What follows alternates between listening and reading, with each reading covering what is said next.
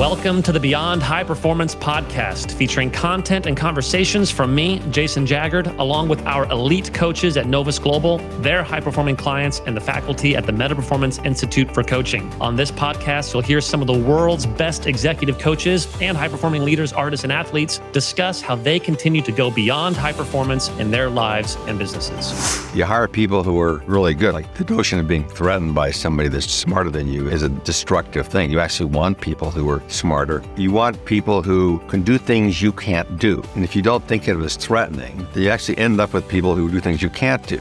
Hey, everybody, I'm Jason Jaggard, and we are here in the bustling heart of San Francisco with a very special interview with the one and only Ed Catmull.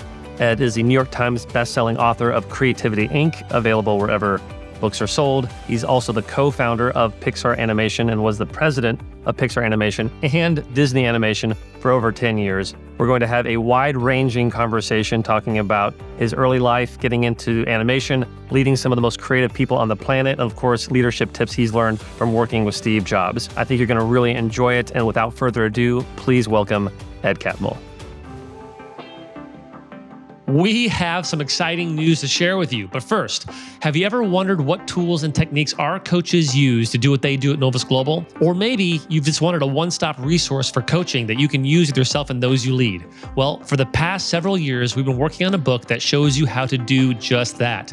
It's 250 pages where we pull back the curtain to show you our method for helping leaders go beyond high performance. We packed this thing as full as we could with great tips content, and stories from our clients and coaches on how they apply the tools we use every day in work and leadership. And while our book won't be out until this summer, we wanted to give you an opportunity to begin engaging with the material right now. To do that, go to novus.global backslash book, where you can sign up to be a part of the Beyond High Performance Network, where we'll be handing out advanced copies and chapters from the book, doing free interactive webinars with our top clients and coaches, and other free resources and surprises that I think you are going to love. So if you don't want to wait until the summer to get access to the book, if you're longing to be part of a network of leaders that all want to go beyond high performance, or if you simply want more free resources from our world to help you and your team, then head over to novus.global backslash book and sign up today. Ed, thank you for being here. Thanks for spending time with me today. My pleasure to be here. I heard that two of your heroes when you were young were Walt Disney and Albert Einstein. That's right. Yeah. And what about them did you love and what have you learned from them and admiring them since you were a kid? Well, I grew up in the 50s and of course, uh, Einstein was an iconic figure.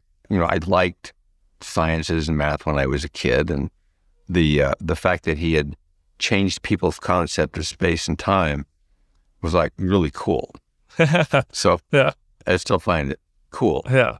So then, so so Albert makes sense. Where was the connection with Walt? I did a lot of drawing.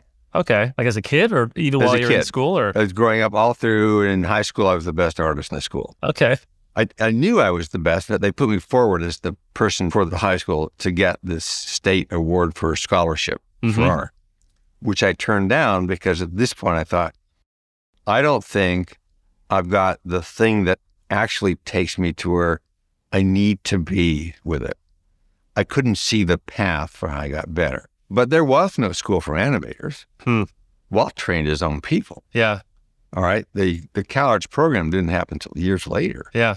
ARPA, uh, which today is called DARPA, but ARPA was funding various programs, and so they were funding the development of computer graphics, believing it was going to become important hmm. in the future. And their job was to fund the development of computers that they thought were going to be important. And this was the focus at Utah which just happened to be where I grew up, went to school, and then returned to graduate school. There were two people there. One of them was actually a graduate student who was very inspirational. His name was Alan Kay, and the other was Ivan Sutherland, mm-hmm.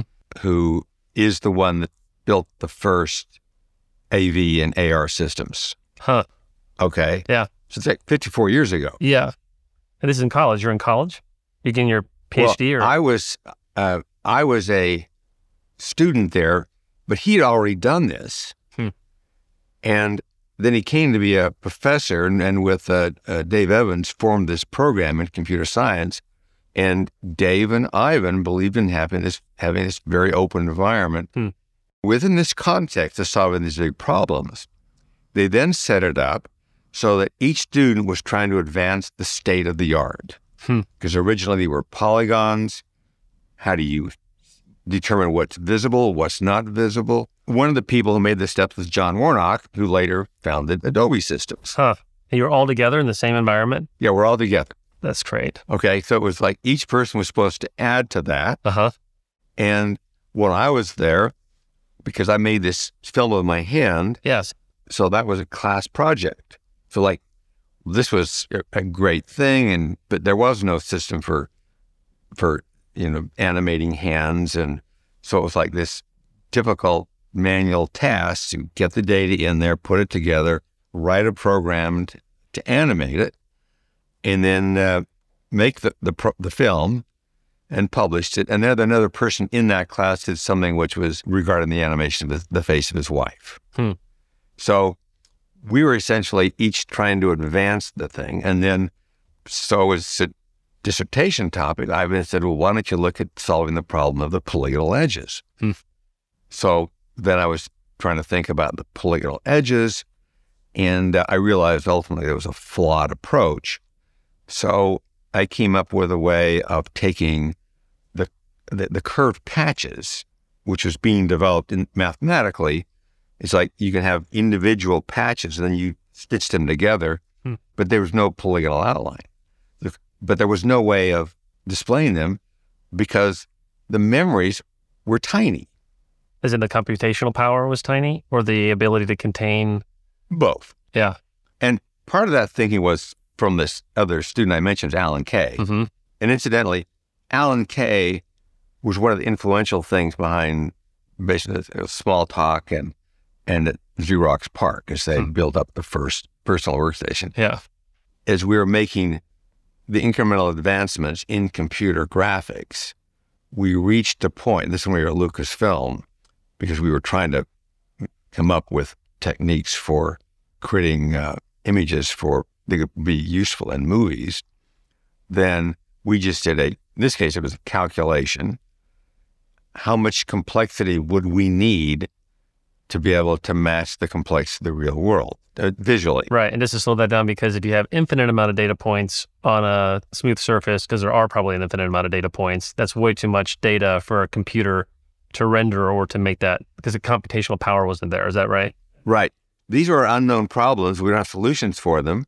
So, yeah, we'll build something and did to handle massive numbers of, of polygons, but a lot of the effort was in solving the other problems. Hmm. It also meant, and we, we were really good, I think, at understanding this, was right away that the problem was big enough that the real issue was how we participate in a bigger community. Hmm. And the computer graphics world is called SIGGRAPH. Okay. So That's the name of the community. the community, hmm all right, and so there, there is still a vital live community Hmm. That has evolved over time, but is solving all these problems.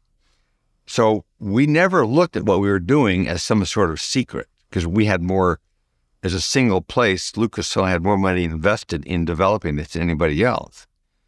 But we published everything. Hmm. And the reason we published was we had no illusions. Somebody was going to discover these things anyway. Hmm. So why keep them a secret? The real question is, how do you get the best people? So that means one, you, you publish because you're open and people actually prefer to be in an open environment. And the second one is that a lot of people are working on the problems and you're just better off if you are working with them, friends with them. Hmm. Um, they, but a lot of them are at universities. So these, these are good friends, lifelong friends Yeah. they're developing students and they're solving problems and it's like it's this whole community now is, is moving things forward which is much more than we could do Well, I think in a large part, that's your story. It's bringing together art and science. It's uh, bringing together Walt and Albert. And another person, of course, who did that really well is Steve Jobs. And you worked with Steve for almost 45 years. yeah I I, I i worked for steve longer than anybody else Yeah, that sounds right. And I've appreciated what you've said about him in terms of essentially what you say is most people get Steve wrong. and that their impression of him in like the popular zeitgeist is a certain way, but you experienced him differently. I would love for you to talk a little bit about how you saw him and how it's different than how everyone talks about him.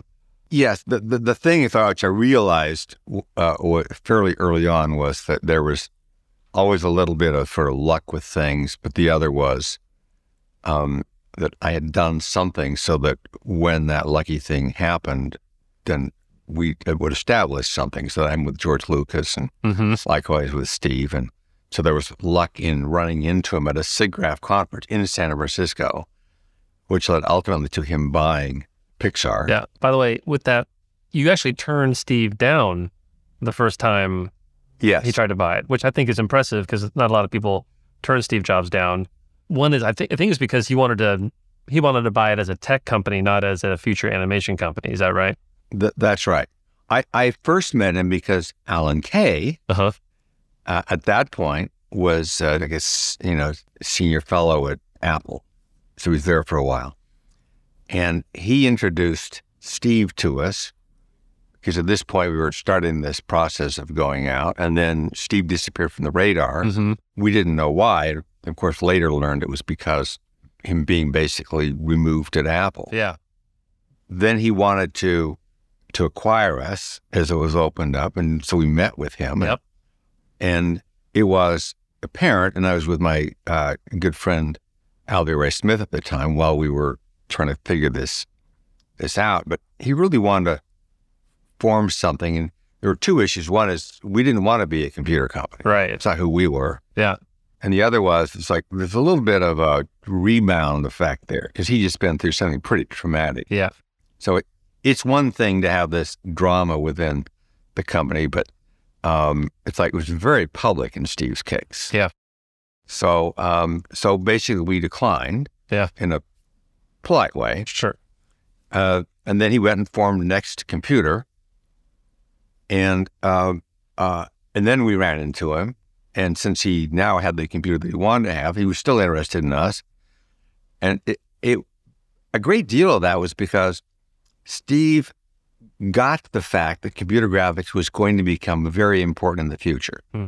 So here was the strongest group, single group, working in computer graphics around. At the vanguard. Yeah, and, and he liked the way we thought and the way we thought about the future and so forth. So, so he invested in us, but we were producing hardware. So we were now making this specialized, uh, high-end computer that could handle film resolution. And that's RenderMan.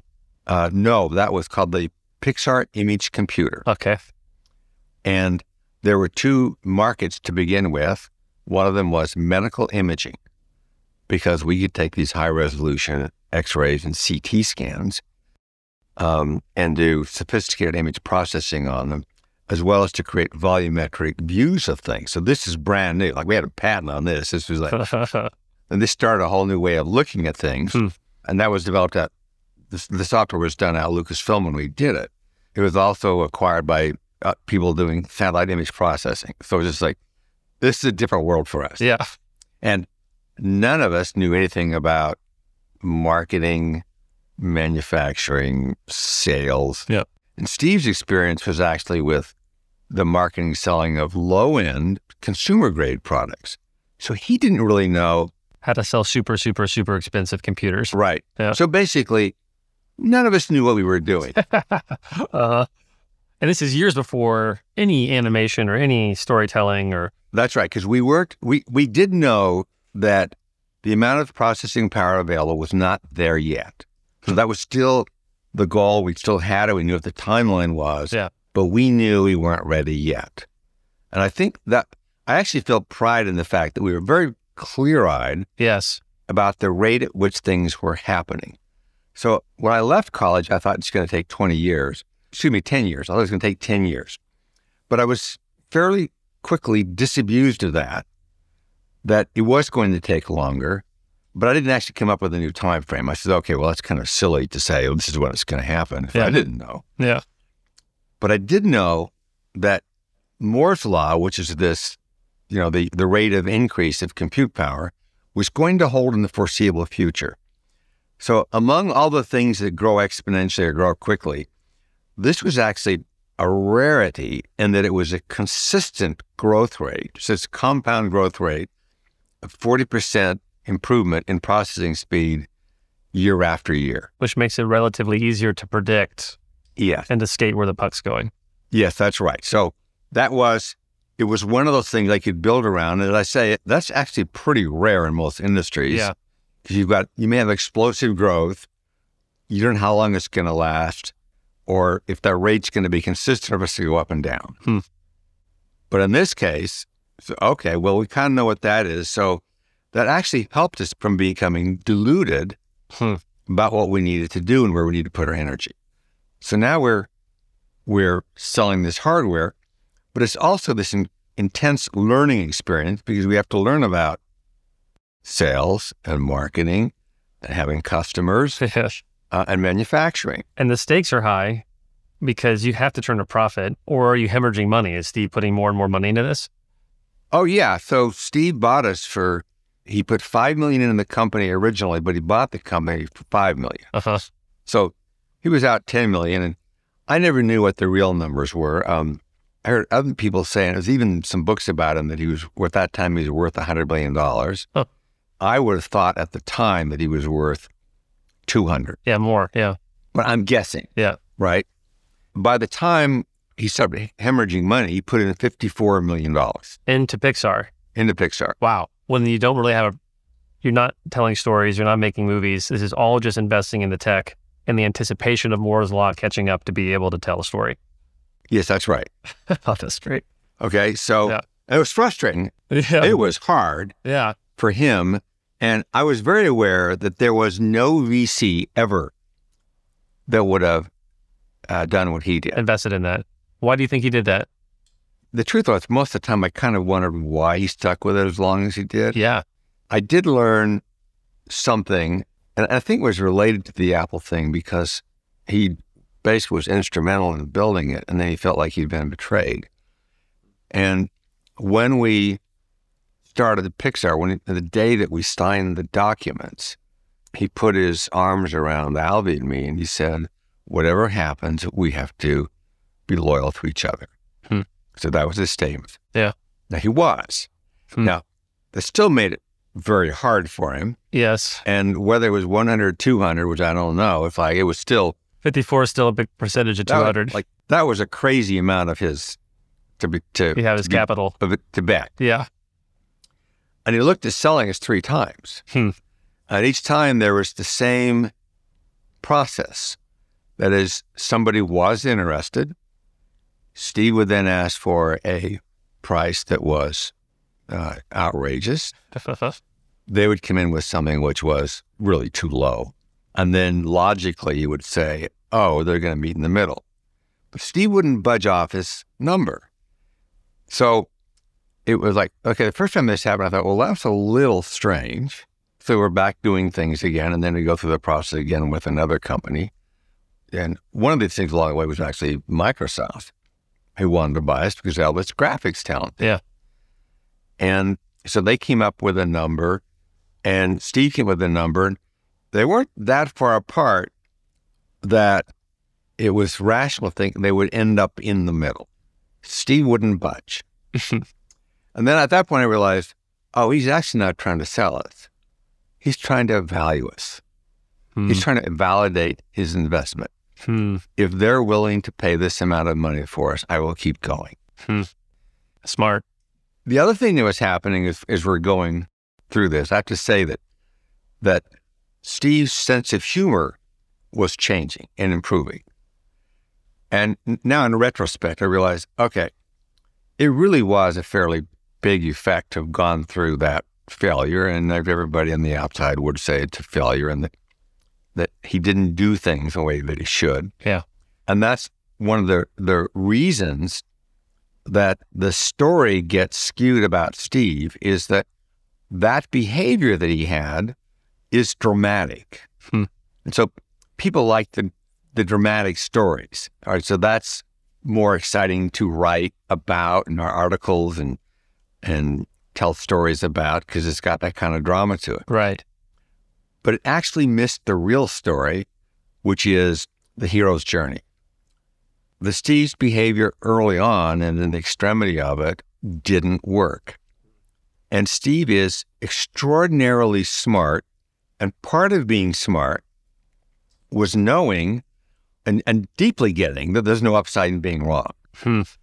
The other thing that he had, which is hard for people to understand, is that you commit with passion when you need to commit, like you're going to do this. And then when it's wrong, then you abandon it, you move to something else. But you need that passion as the driving force, but you don't want that passion to drive you the wrong direction. How do you do that? Yeah. And in in Steve's case, what he would do is he wanted to have people around him who would push back. So, as a, an example, with we have the board of directors of, of Pixar because we were a public company for a while, Hmm. And we had these meetings of the board of directors, but there were two people who didn't push back. Steve took them off the board. Hmm. He only wanted people on the board who would disagree with him because they were of no value if they agreed with him. I heard you t- once say that you had a strategy around how to push back with Steve. What was the probability of Steve liking an idea the first time when you would pitch him on an idea or a solution or something you're trying to solve at Pixar? Well, it was the the I, mean, I can't answer that particular question, uh, but it's more like there were times that I would think we should do something, and I was pretty certain I was right, Mm-hmm. and Steve would disagree.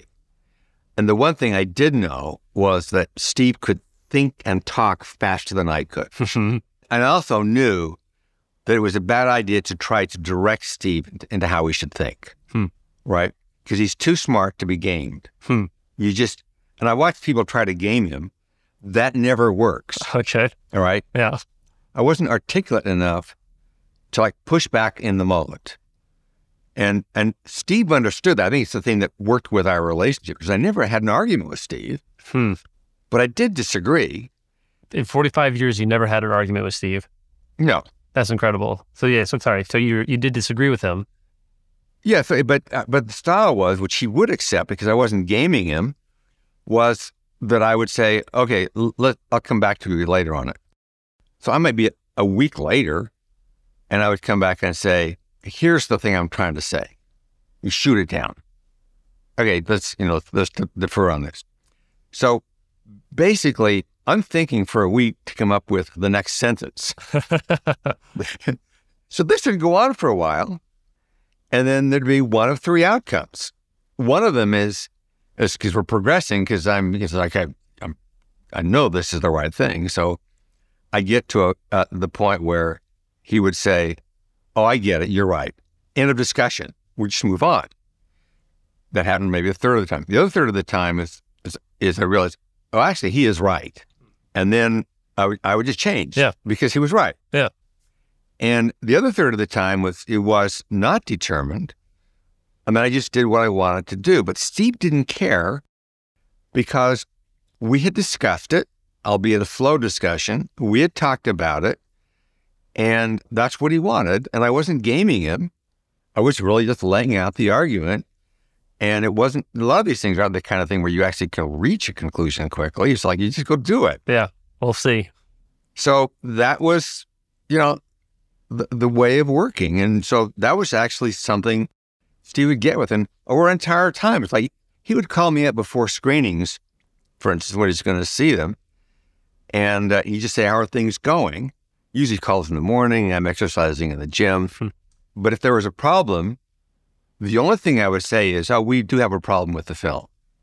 But I wouldn't tell him what the solution is or, or how we should think about it. I would just say we had a problem. And then so he now knows that he's looking for something. And and I'm like telling him how to think. So all you'd say is there's a problem with the film. That's it. You're not going to tell him what the problem is or any solutions. You're Right. just seeding it. Yes.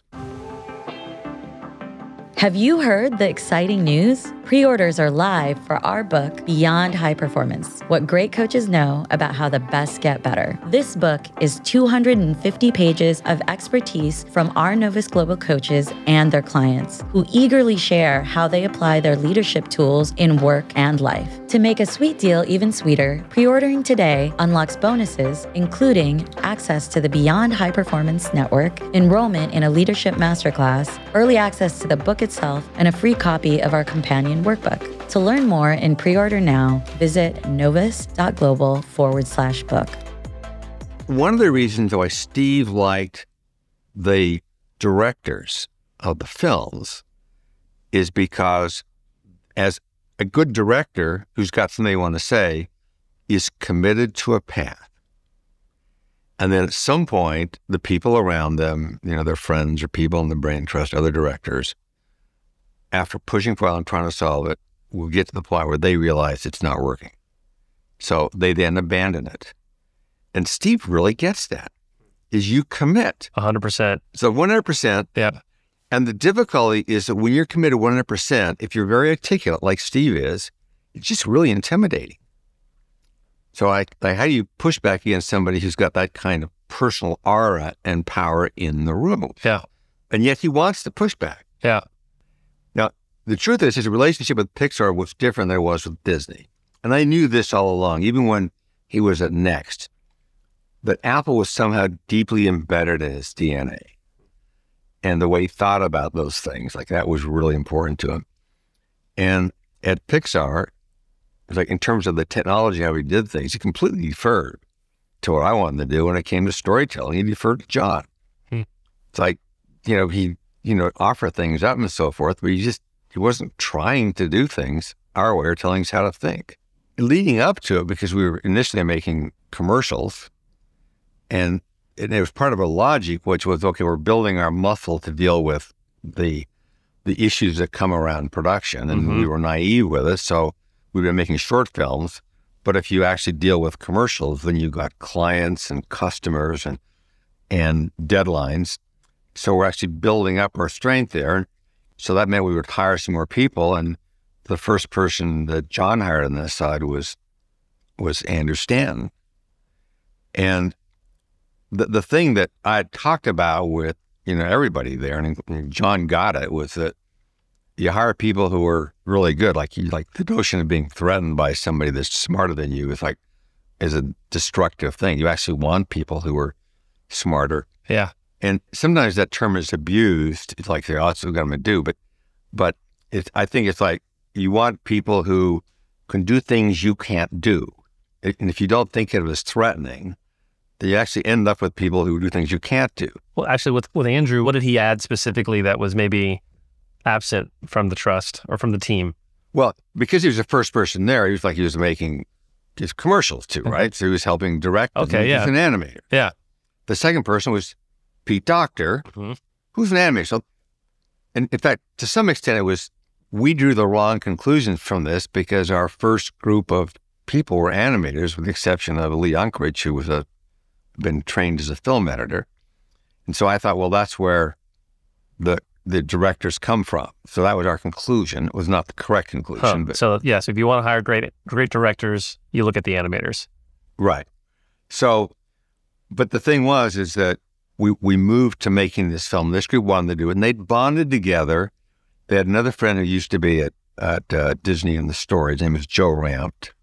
Uh, he's unfortunately passed away in an accident. He had this oddball sense of humor.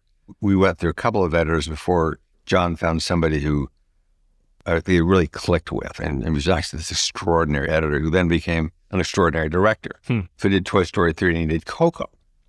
Okay. This is this team that came together and, and everybody around them, the animators, and they'd bonded because we'd grown doing these commercials and then brought in people over time. And then as a company, we've been through some rough times. We Pixar as a hardware selling company did not succeed, Yeah. right? So Yeah. but we failed, but but it had this great outcome that came of it because of our technology.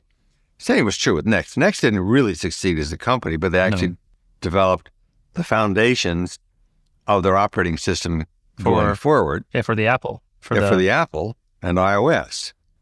And and it was the development built upon Berkeley Unix. Like there's all this is a long history. Everybody knows that. But but the real issue is the team has been through some hard times together and they stayed together. Yeah. So now they knew they had their backs when they're taking on a really hard task, which is when we finally got the chance to make the movie. Toy Story. Yes, Toy Story. Mhm. So now they're making the movie. We're learning none of us had made a movie before. We have to bring in people. We actually didn't have any production people who'd actually manage something like this. Yeah. So we had to hire people out of the gig, gig economy of LA Yeah. to come in to be the production people. We already had a culture of the artists and the technical people were colleagues, and, and we'd worked really hard to keep out a first class, second class notion. Mm-hmm. These are, everybody is completely Equals. respecting each other. Yeah. And we succeeded. I still I think we still are, are there with various groups. Uh, but as we got close, then everybody realized, in fact, this is going to be a big deal. Hmm. When we started, Disney thought it was going to be a boutique film. Yeah. A little aside, Yeah, it was like, um, like Brave Little Toaster or something. uh, no, more like um, Nightmare Before Christmas. Okay. Yeah. Okay, made in San Francisco. Mm-hmm. It was a, a sort of a, a in a niche area. It was successful. It didn't cost them a lot of money, and they liked the model. They were making a lot of money off of animation. Mm-hmm. They saw that we were doing these really good things in terms of the commercials and the short films, and they thought, oh, we we could fund this, and we'd have another boutique film. And they used that term, Hmm. film. So on the marketing side, as they got closer, they realized, oh, this is the big deal. So the marketing from Disney actually put together a great campaign. Hmm. So when it came out, this is a, a big deal. And uh, at this point, before the film came out, we started thinking about the following film, which is Bug's Life. So that group of people that had formed this friendship with each other had this dinner one time together uh, there in Point Richmond.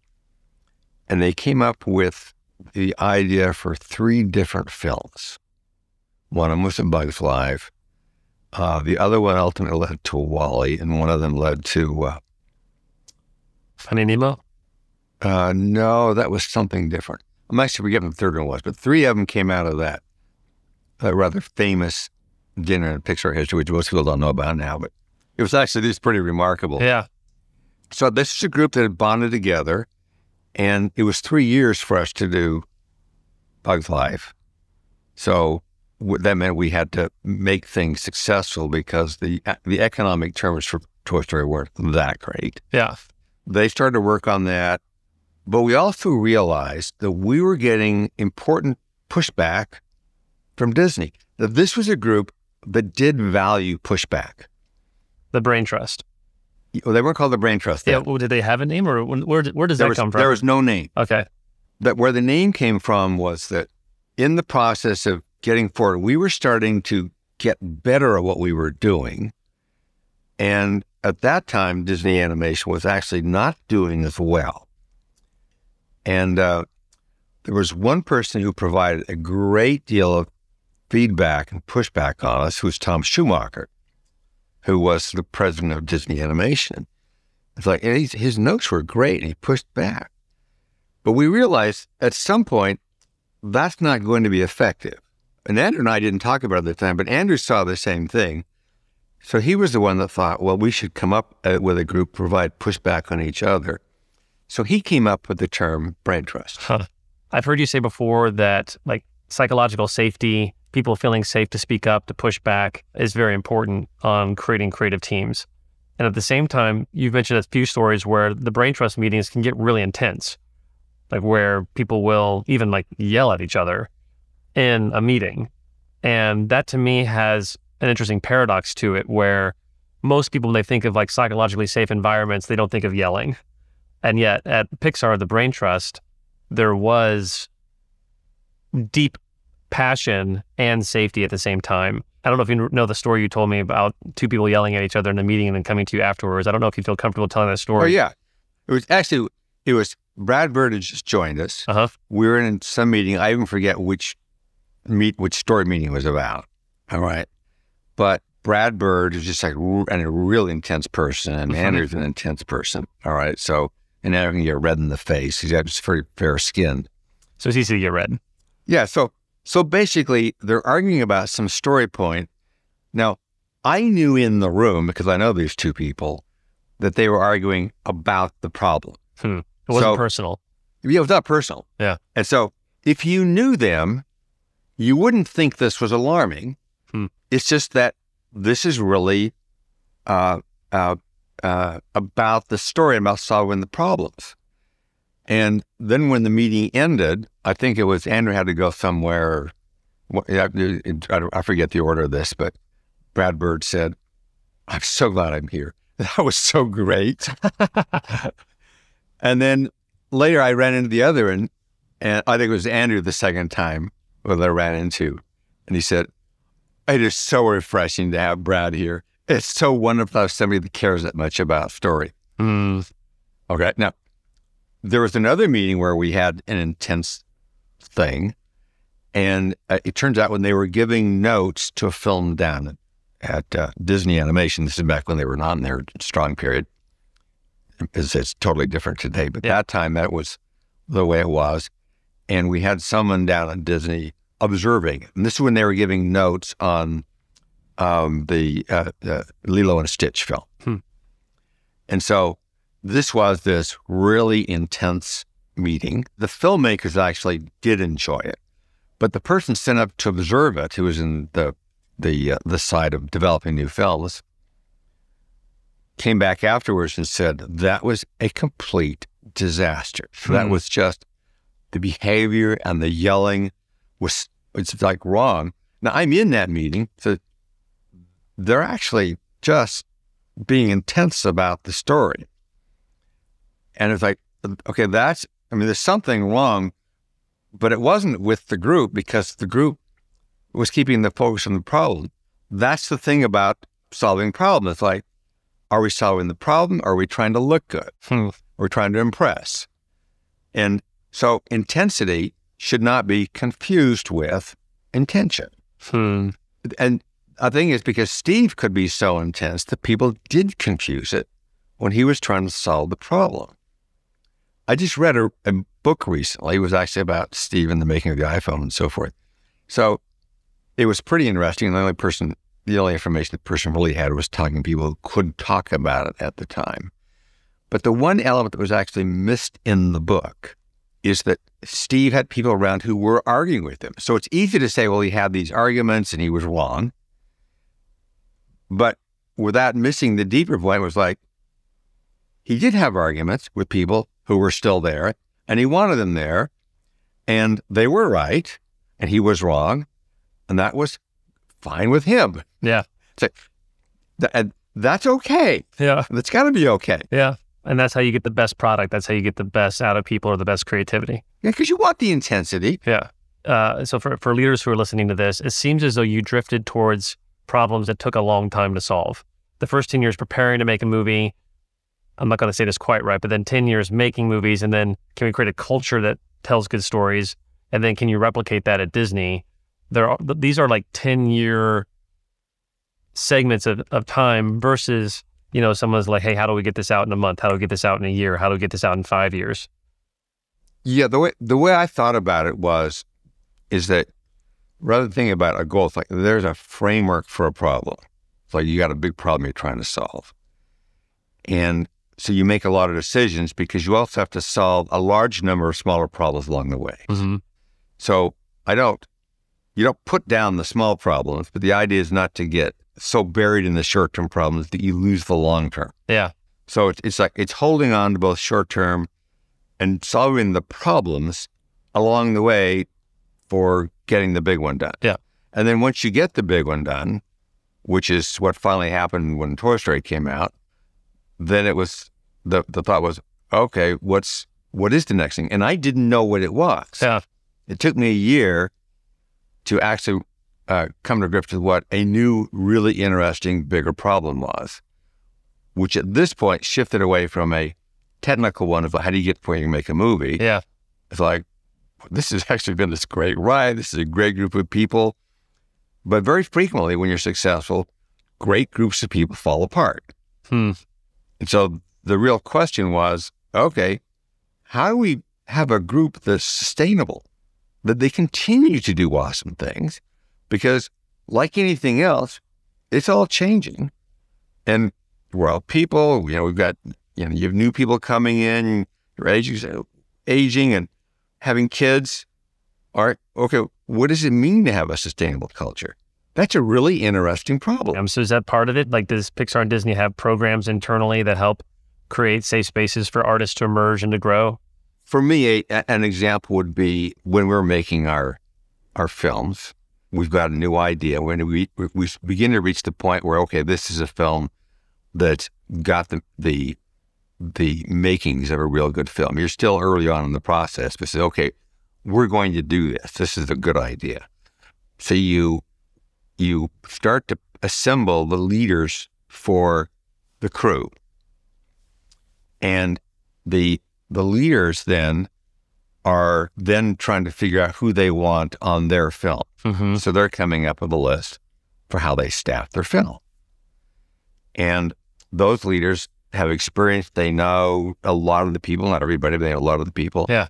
So they will try to select from the other people in the company. It's like cherry picking, Yeah, the best. right? So that's where they that's their their tendency. Yes. These are all people who understand risk.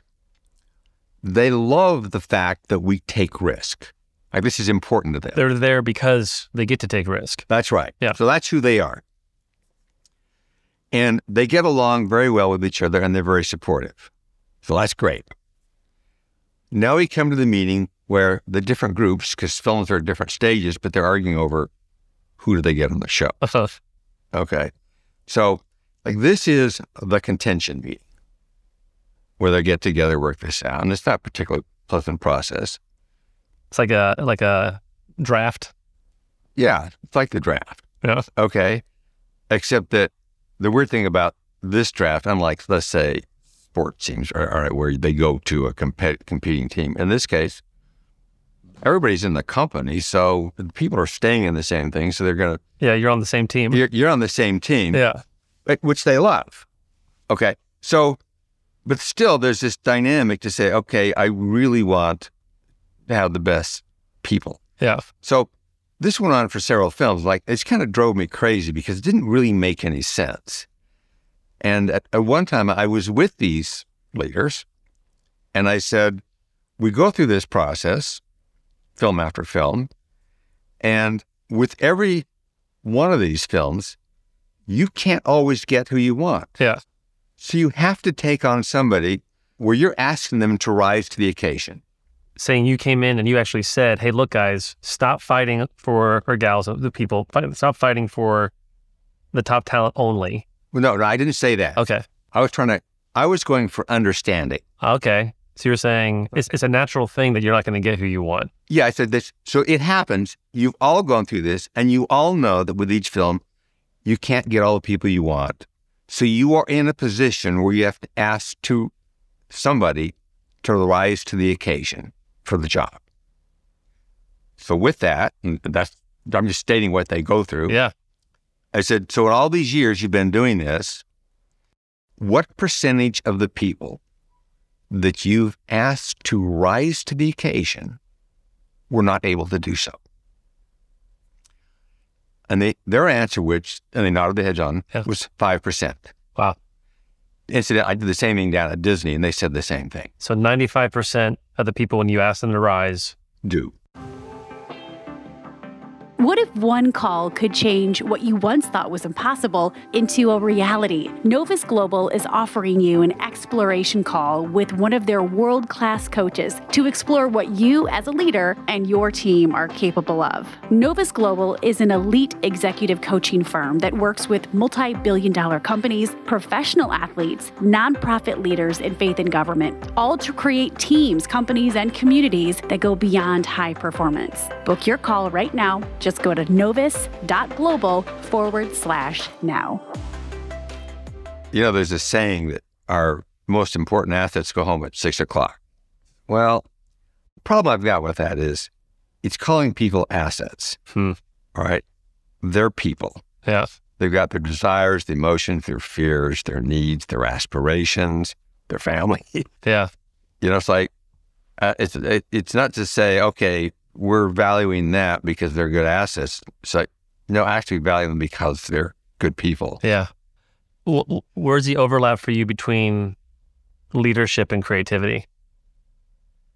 Well, I think first of all, it is a tricky thing because leadership is is like creativity is is, is one of those very broad things because one could be a leader, but also be, let's say, uh, more concerned about how one appears about it, and Yeah. they still are in charge.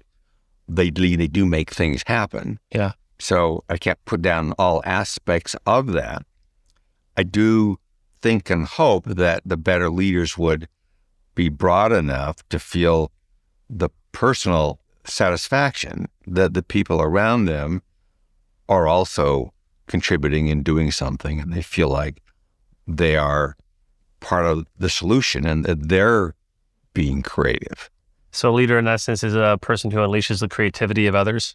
Yeah, oh yeah. So for me, that is the thing you do. It's like that's your job, is to unleash what they're doing. And and I don't know if people fully understand this, but of all the things that happened at Pixar, you know, whether it's awards or ceremonies or stuff like that, or the thing that actually gave me the best feeling, like the personal feeling, was we'd go to a meeting to work on a hard problem, Mm.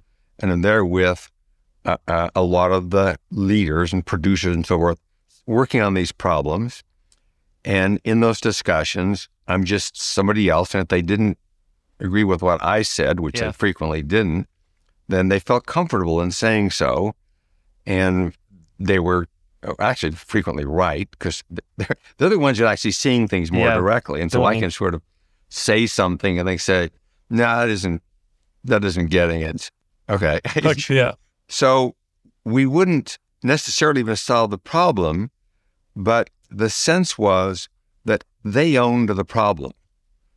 They weren't thinking as if I or like a, a picture of Jim Morris, who's Yep. also in these rooms, Yep. that like what what are we going to do about it? how are we going to solve it? It's like it's their problem, and and I just feel like that's awesome. that that means they also own the studio Hmm. and they own the culture.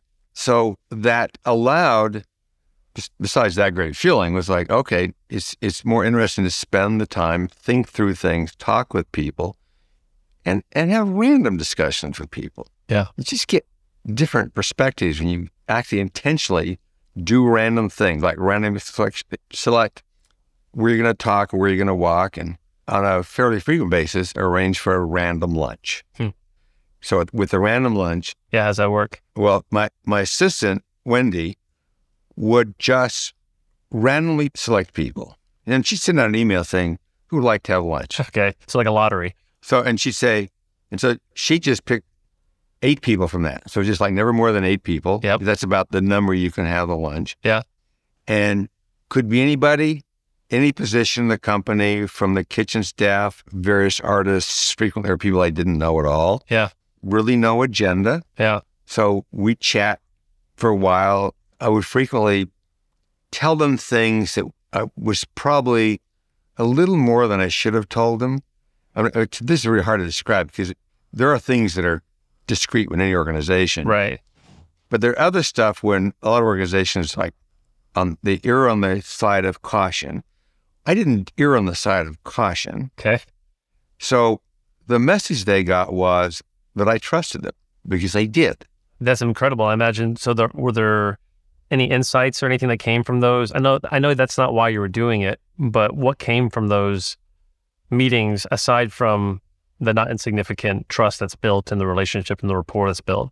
first of all, you're getting to know people and you try to make it so that the conversation is an easy one. So I usually start off with something. And for, for a while, I'd open up this this lunch for a few minutes talking about it. is like breaking the ice, your ability to visualize when you close your eyes.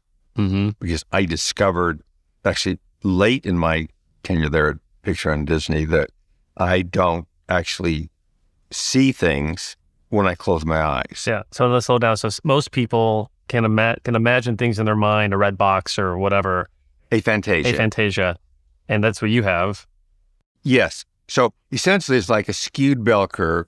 Most people are pretty good at visualizing. Okay. Some people are extraordinarily good, and some people can't do it at all. Hmm. So the question is, what is what's the impact on your professional job because we're in a visual industry? Yeah. Yeah. And and so I but was you, but you didn't even know that that's, that was a thing. You I didn't, didn't know it was a thing. Yeah. I discovered by accident. okay. and uh, and then I was surprised by it. And then the big surprise came when I had dinner with Glen Keane, who's one of the best hand-drawn animators of all time. Ever. Yeah. Because I would have assumed that all these great animators have got these extraordinary visual abilities. Of course. Yeah. He has aphantasia, just like I do. So then how do you guys do what you do? Well, that okay? That was the weird thing Yeah. because I came up with the the way of generating surfaces or modeling surfaces that's used by the entire industry now. hmm It's the it's the main the primary system. But I didn't do it by seeing pictures, and I didn't do it by doing mathematics. So there was something else in my head, and I remember the going through the process, but I don't know what went inside.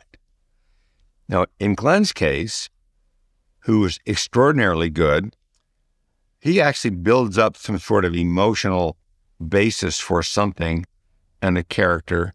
And when he first puts it up, it's a scribble. It's only by drawing that he can see. But he quickly converges on this beautiful piece of art. Hmm. So, okay, that's pretty different. I remember in particular one of the lunches, there were seven people who were very good at visualizing, hmm and they weren't artists. The only artist in the group couldn't visualize. Couldn't visualize. That's interesting. Yeah. So this led to this whole series of things, uh, which ultimately led to the conclusion by doing a study because now we've got between the two studios a lot of people. Yeah. In the visual medium. Yeah, and to do a correlation between what's your ability to visualize and what your job is. And the real answer is there isn't much correlation. Huh. It's not highly relevant to what you're able to do as an artist or as a technical person. All right. So one of my favorite stories that you've told me before is around there's two pieces of this, but the first part is how directors create stories within Pixar. So I remember you and I was surprised. You said we don't we give people about a year to come up with a, a pitch. And you said, but we don't ask them to pitch one story. I would love for you to take it from there. What, do you do instead of asking them to pitch one story?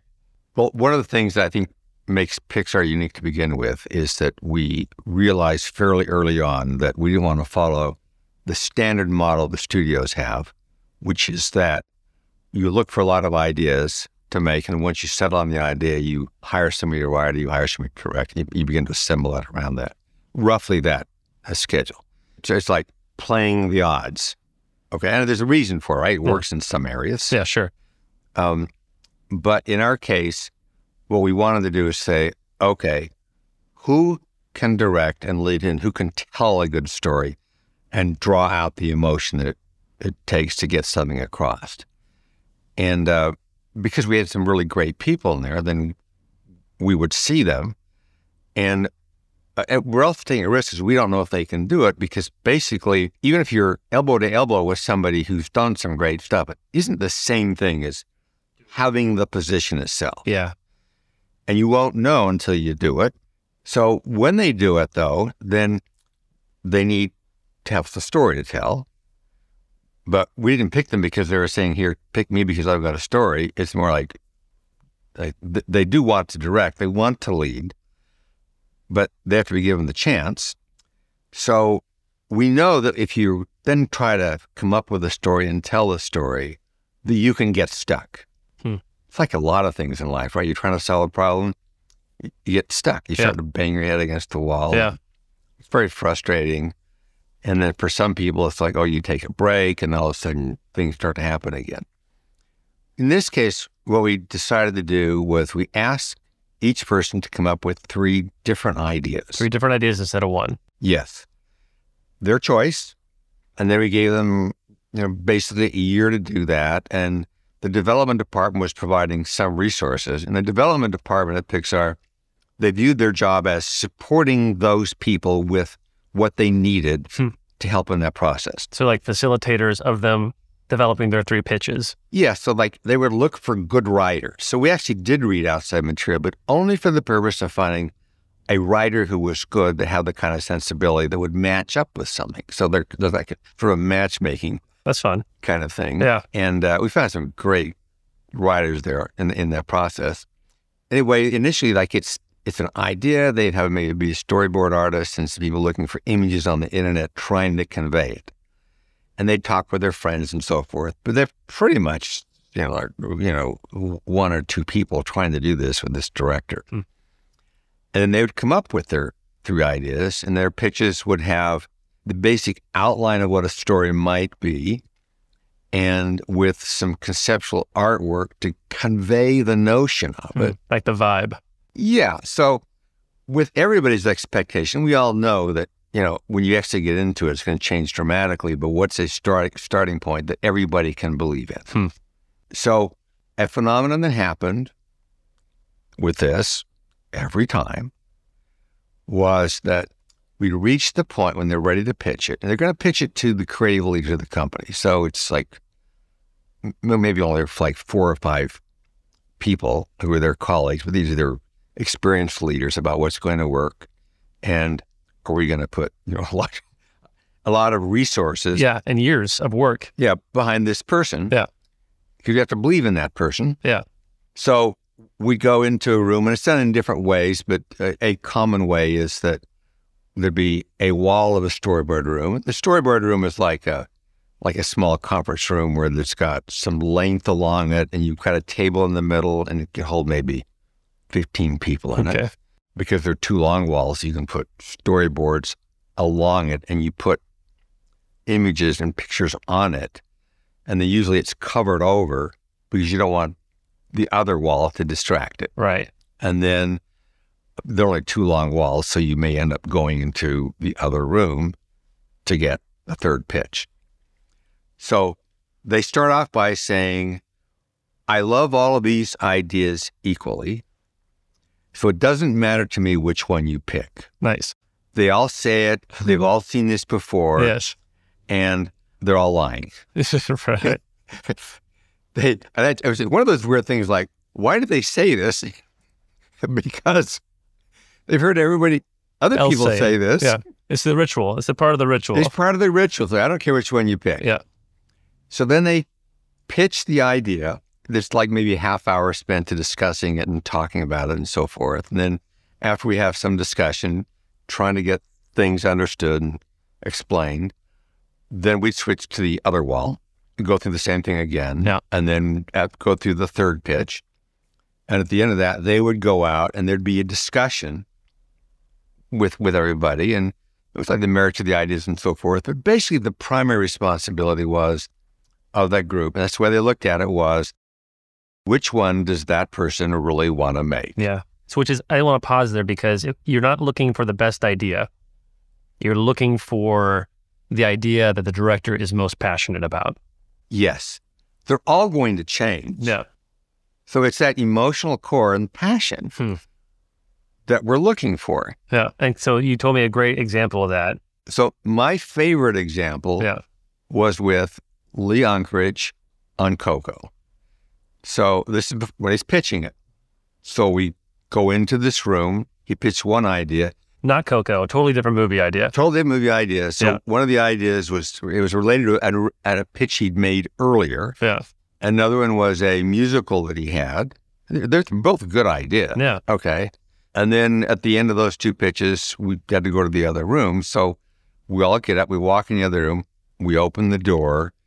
The table, both walls, the ceilings, and the back wall are filled with Mexican artwork. So without a word being spoken, I know which movie we're making. yeah. and and it was the one he wanted to do. I mean, you could tell. Yeah.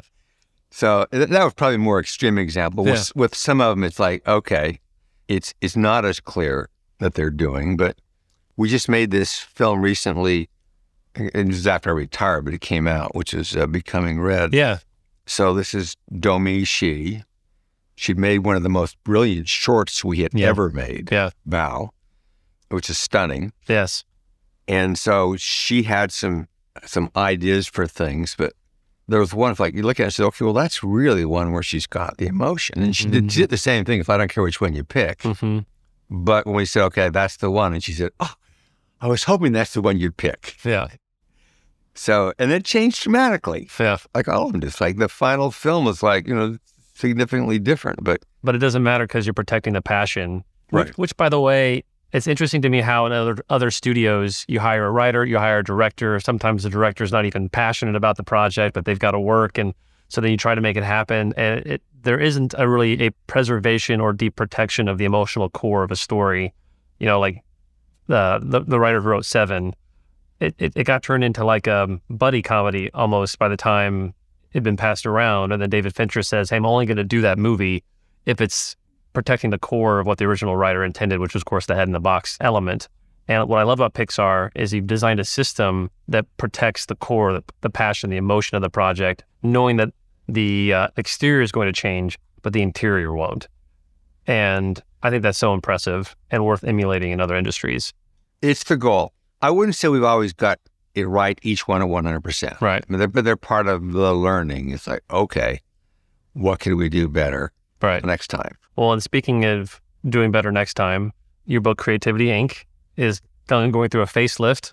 I remember uh, seeing you talk about it in downtown Los Angeles when it first came out. Bought it immediately. Bought multiple copies. Sent it to my friends, and now you've got a new version coming out.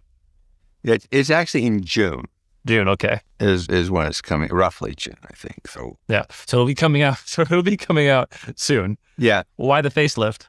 Well, it, it, I mean, it's not so much a facelift, is that the main text is the same thing. I'm just adding some things to it. Hmm. It's like, you know, to talk a little more about the brain trust and the thought behind it. It would be an example of that. Yeah. But also after a notes day, what got set in motion by that day, because it's a day of feedback. So have a day of feedback, and then what did is it started a fair amount of time of reevaluating things and evaluation, and which is what should happen in any company. Hmm. And it's kind of a singular event. It's like when you have something which is singular, you can't even repeat it. Like we shouldn't try to do notes day again, but it was our way of trying to get at things, and Yeah. in doing so, responding, and then it spun out other things from that. So it was actually a long process as the company grew, and know, you're bringing new people. How do you adapt to the Yeah. realities? Uh, and, and and part of it also is we are because this whole group, you know, they've got their families and so forth. So we've got new people coming in, and it isn't as how do they learn from the people who did it? It's like how do we let them do what we did, which was to create new solutions to problems that we may not even see, Yeah. rather than trying to emulate the way that the group before worked. And essentially, you have to put yourself in a, in a place where you are trusting new people. How do you do that? Yeah. You know, it's uh, that was a, a long process. It's a long process. So I'm excited for the revisions. I'm excited for the new nuggets. And just to honor you a little bit, one of the things I've always appreciated about you. So I know that I know that the new version of the book is also going to feature some voices that weren't as featured as prominently in the first version. That upon reflection played a huge part not only in Pixar's past but also in the present. And I love how much you love teams. I love how much you love culture. And I suggest everybody go and pick up the book if you haven't read it before. Get the new version as well, even if you have the old version. I'm excited to kind of see the differences. I'll, I'll tell you this your leadership and your influence has had a profound impact on me and uh, the companies that I get to be a part of these days. And I just want to say thank you. And on behalf of our audience, thanks for taking some time with us to share the uh, just an ounce of the insights that you have. I wish we had more time, but I appreciate the time you've given us today. Thanks a lot, Ed. well, thank you. I, I appreciate it. And the whole reason is like, okay, can I do something which helps? Yeah, So it's it has. good. Thank you. Thank you. I love that conversation with Ed, and I hope you enjoyed it too. Make sure to pick up the new expanded version of Ed's book, Creativity Inc., wherever books are sold. All right, we have a few more things to let you know about before you go. First, podcast reviews really help us serve more people. So if this podcast is helpful for you, we'd love your help to get it into as many leaders' hands as possible. Please leave us a review, even if it's not five stars. And if you really want to go the extra mile, let us know what you'd like to hear about more of or what you think we could do better to serve you and the people that you care about. Speaking of resources, we have a lot online online and they're all free. We have free assessments, educational videos, articles from sources like Fast Company, written by our coaches and clients, all designed to help you use our tools in your everyday life and leadership. To dive into the free treasure trove of goodies we have for you, go to novus.global and then click on resources. Some of you have been listening for a while and you haven't yet taken that next step to hire a coach. This is your time. I can't tell you how often I've heard from clients of ours around the world that they wish they would have talked to us sooner. So if you have a sense that you're capable of more, we would be thrilled to explore what coaching could do for you and those you influence. Simply email us at begin at novus.global or click the link in the show notes. You might also be listening to this thinking you want to be a coach, or maybe you already are a coach and you have a vision to build a six or seven figure coaching practice coaching people you love in a way that brings life to you and your clients. Well, that's why we created the Meta Performance Institute for Coaching. It is an in depth coaching apprenticeship designed to help you create the coaching practice of your dreams. The first step in exploring that is simple. Just go to www.mp.institute. That's MP as in Meta Performance